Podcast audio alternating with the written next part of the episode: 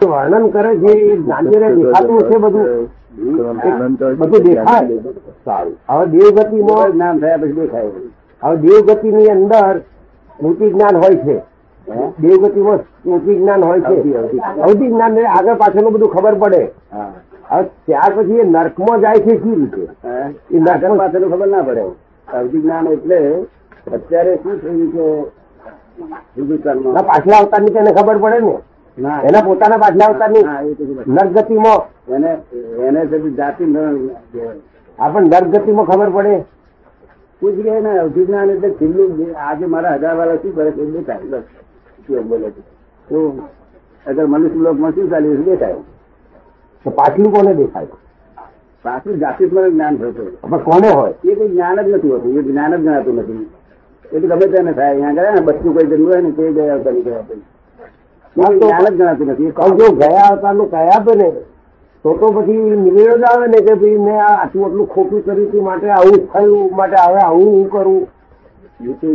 આટલા જ્ઞાનને લઈને લાભ થાય ખરો વૈરાગ આવે. આ પણ જ છે. વૈરાગ પોતાના હાથમાં નથી ને આ પાછું સાહેબ એ કોના હાથમાં છે? એ સાહજિક એવિડન્સ ના છે. તો જ્ઞાનીના હાથમાં શું? જ્ઞાનીના હાથમાં ખરું. જ્ઞાનીના હાથમાં કે આ શુદ્ધનું નહીં. પોતાનું ખરું પણ જાતિ સમાધાન કશું જ્ઞાન આત્માનું નહીં. વૈરાગ આવે પણ એવિડન્સ ધકેલી ધક્કો જ મારે. અગિયારમાં મહિલો. એટલે જાતિ હેલ્પ નથી કરતું. તો પછી જે એવિડન્સ છે બધા. એવિડન્સ ના આધારે આપણે જો ચાલવાનું હોય તો આપણું શું? એવિડન્સ ના આધારે આપણે ચલાય જ નહીં. એવિડન્સથી જાણીએ એટલું.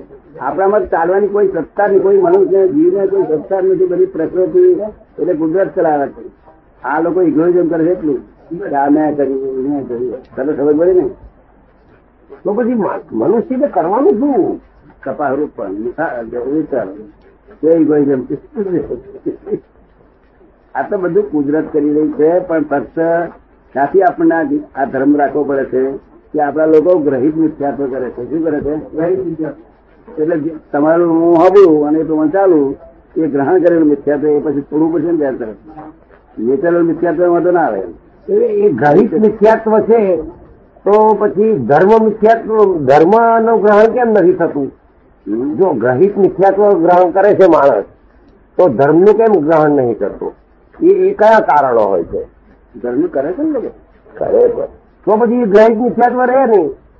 તો ગ્રહિત મિથ્યાત્વ રહે નહીં મિથ્યાત્વ તો કોકનું સાંભળવા જાય એટલે ગ્રહિત મિથ્યાત્વ થયું પેલું કુદરતી પોતાના ઉચ્ચ પ્રવાસ ચાલે એ નહીં સમજી મિથ્યાત્વ આ જીવાય કેટલાય લોકો પાસે સાંભળ સાંભળ જ કર્યું છે.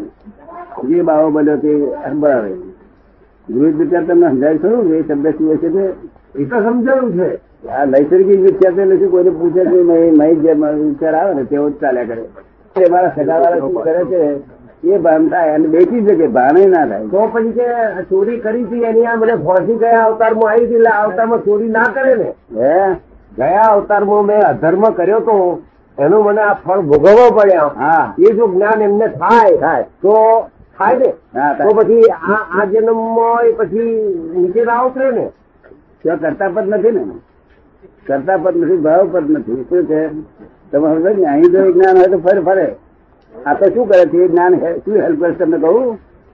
દેવગતિ ગયો ને એટલે તરત જ થતે અંદર કે મારા હગાવાળા ક્યાં છે? હગાવાળા જુએ. ચેરલ રાખો ચડ્યા તો. હગાવાળા જુએ.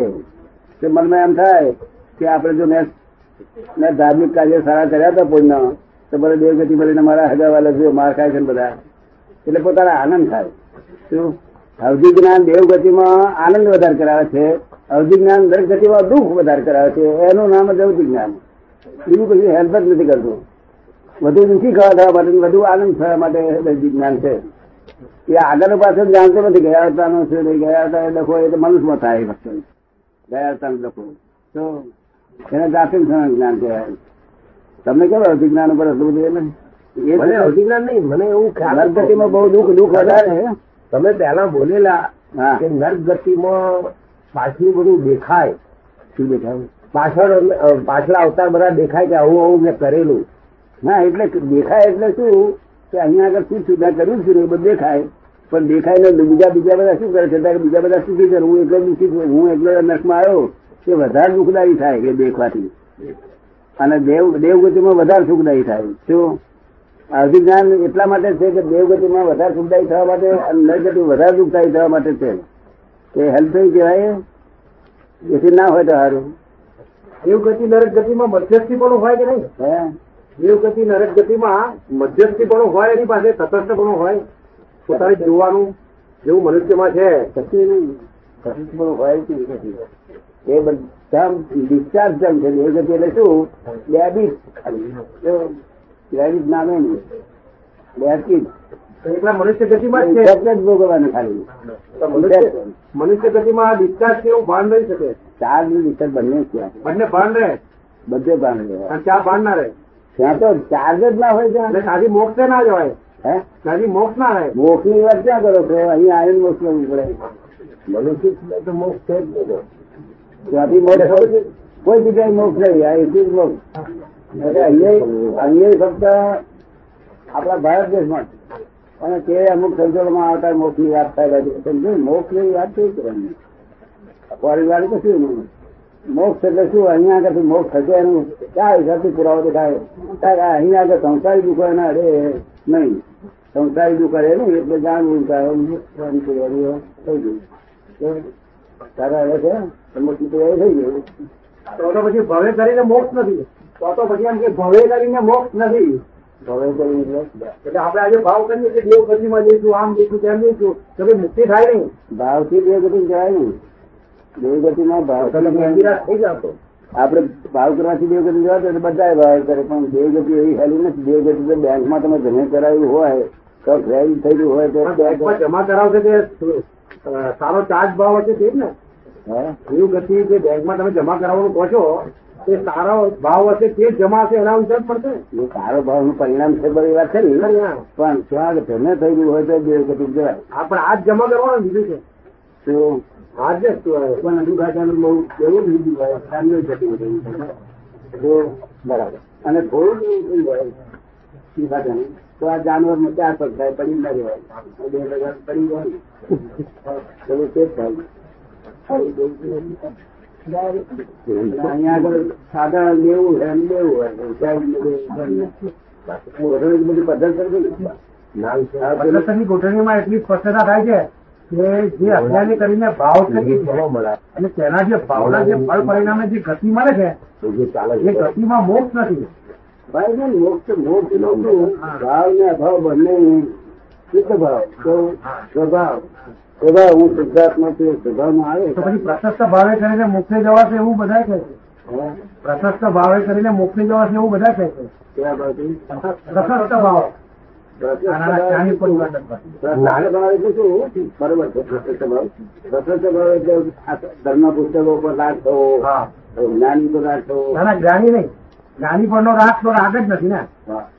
સત્પુરુષ ને જ્ઞાની ઉપરનો રાગ એ રાગ નથી. એનું અવલંબન એ અવલંબન નથી. એની વાત નથી કરતો. પણ જે પોતે કંઈક જોઈને ઈચ્છા કરે છે કોઈ ઓલો ભાવ કરે છે બીજાનું જોઈને કઈ ભાવ કરે છે. એ હિસાબે જે જે ભ્રમણામાં એ ભટકે છે તેમાં એને મોક્ષ નથી. હા. જ્ઞાની પુરુષનો શાસ્ત્રો જે મુખ્ય લઈ જતા કે શાસ્ત્રો પણ રાગ. હા. એ પ્રશસ્ત રાગ કહેવાય. હા બરોબર એ રાગ બીજા રાગમાંથી થોડા રાગ રહ્યું હા. પણ આ રાગ એને મોક્ષ નહીં જો આ વિષય વિષય કસાય વાળો રાગ નો આ. જો સારો છે. હવે ઓલા ધ્યાનમાં જ હોય ધ્યાન એટલે શું? આપણે તમે નક્કી કરો આજે. જે નક્કી કરો. કે રાત્રે મારે નિંદર જવું છે. જે નક્કી કરો. અને નક્કી કરનાર પણ તમે જ્યાં હતા. તમે જ્યાં હતા. અમે જે આખો ધ્યાનમાં રહે જ બધું. રહે ને રહે?